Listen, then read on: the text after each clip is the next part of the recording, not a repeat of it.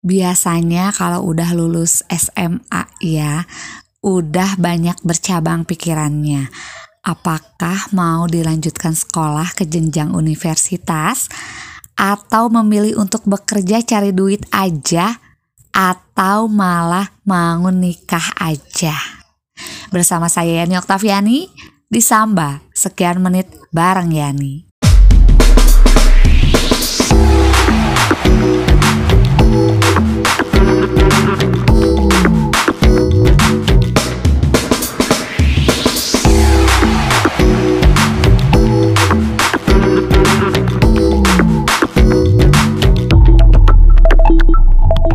Halo teman-teman podcast Yudi Hari Selasa yang sangat cerah ceria ya. Udah beberapa minggu ke belakang kan ya. Matahari itu selalu menemani kita ya di atas kepala. Uh sedep banget ya. Itu membuat kita makin semangat dong tentunya ya karena panas teriknya yang luar biasa gitu kan. Siap-siap deh untuk teman-teman podcast Yudi semuanya yang kalau misalkan bekerja di luar ruangan ya atau di bawah terik matahari sering-sering minum deh pokoknya biar kita nggak dehidrasi ya. Karena yang ini rasain sekarang juga aduh panas dalam ya sakit nelen sariawan gitu kan sudah pasti lah gitu kan.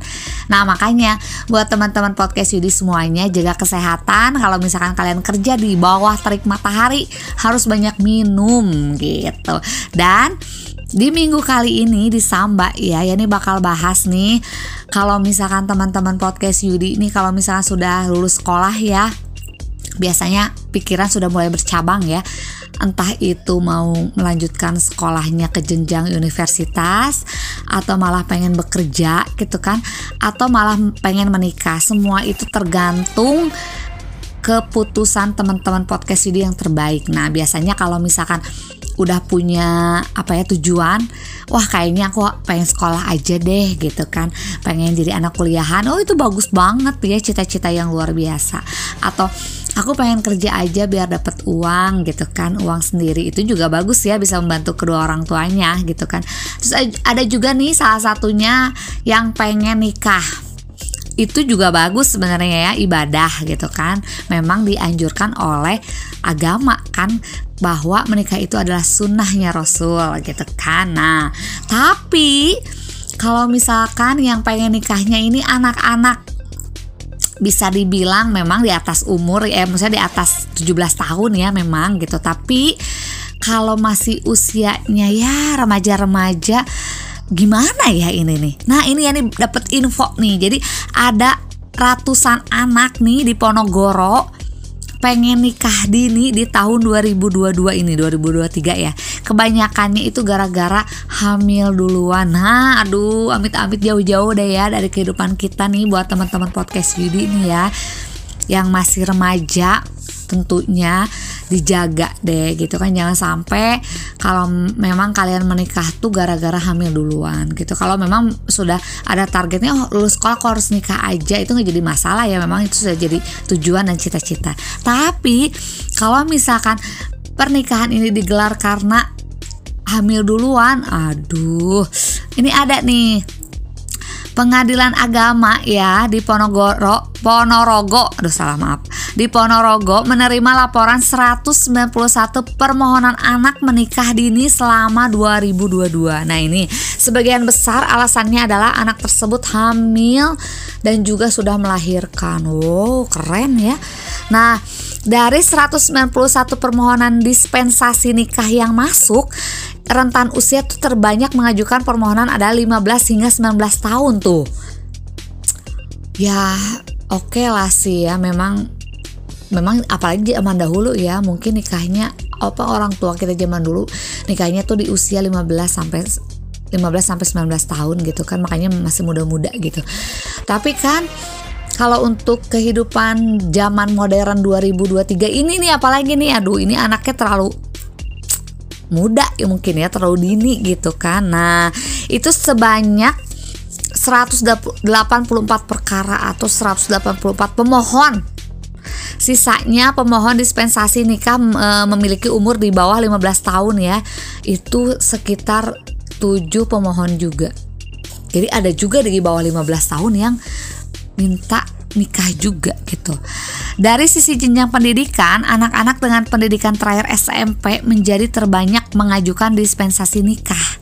Jumlahnya mencapai 160 106 pemohon atau perkara ya. Lainnya pendidikan dari SD itu sebanyak 54 pemohon atau 54 anak, SMA itu sekitar 25 anak. Dan tidak sekolah itu sekitar 6 pemohon. Aduh. Kemudian nih dari pekerjaan anak sebagian besar anak yang mengajukan permohonan dispensasi nikah ke Pengadilan Agama Ponorogo adalah mereka yang belum bekerja. Jumlahnya sebanyak 105 pemohon. Sisanya sebanyak 79 orang nih adalah anak-anak yang sudah bekerja di perusahaan swasta. Jadi mereka yang sudah bekerja walaupun sudah masih anak-anak ya, tapi dia tetap ingin menikah gitu. Ada nih 170 anak yang diizinkan menikah di Ponorogo ya.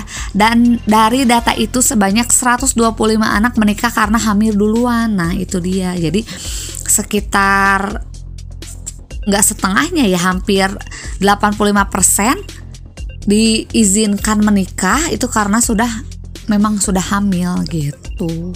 Sedangkan sisanya nih masih masih ada yang sekolah juga gitu kan tapi dia aman aman dalam artian dia tuh nggak hamil gitu makanya pengadilan agama Ponorogo nih e, istilahnya apa ya dikasih tenggang waktu dulu lah. Istilahnya kamu sekolah dulu deh gitu. Kamu e, karir dulu deh mungkin seperti itu ya.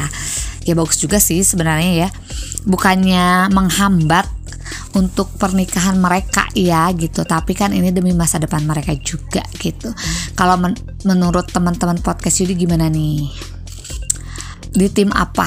Di tim ingin melanjutkan sekolah dulu atau di tim mau bekerja aja atau di tim kayaknya nikah deh yang paling asik Oke terima kasih teman-teman podcast Yudi yang sudah mendengarkan Yani di Samba kali ini Terima kasih ya Jangan lupa nih follow IG kami di @podcastYudi untuk mengetahui info-info terbaru tentang podcast Yudi termasuk tentang nikah muda ini.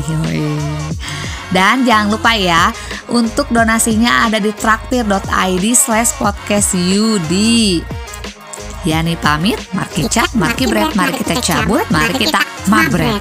Bye-bye.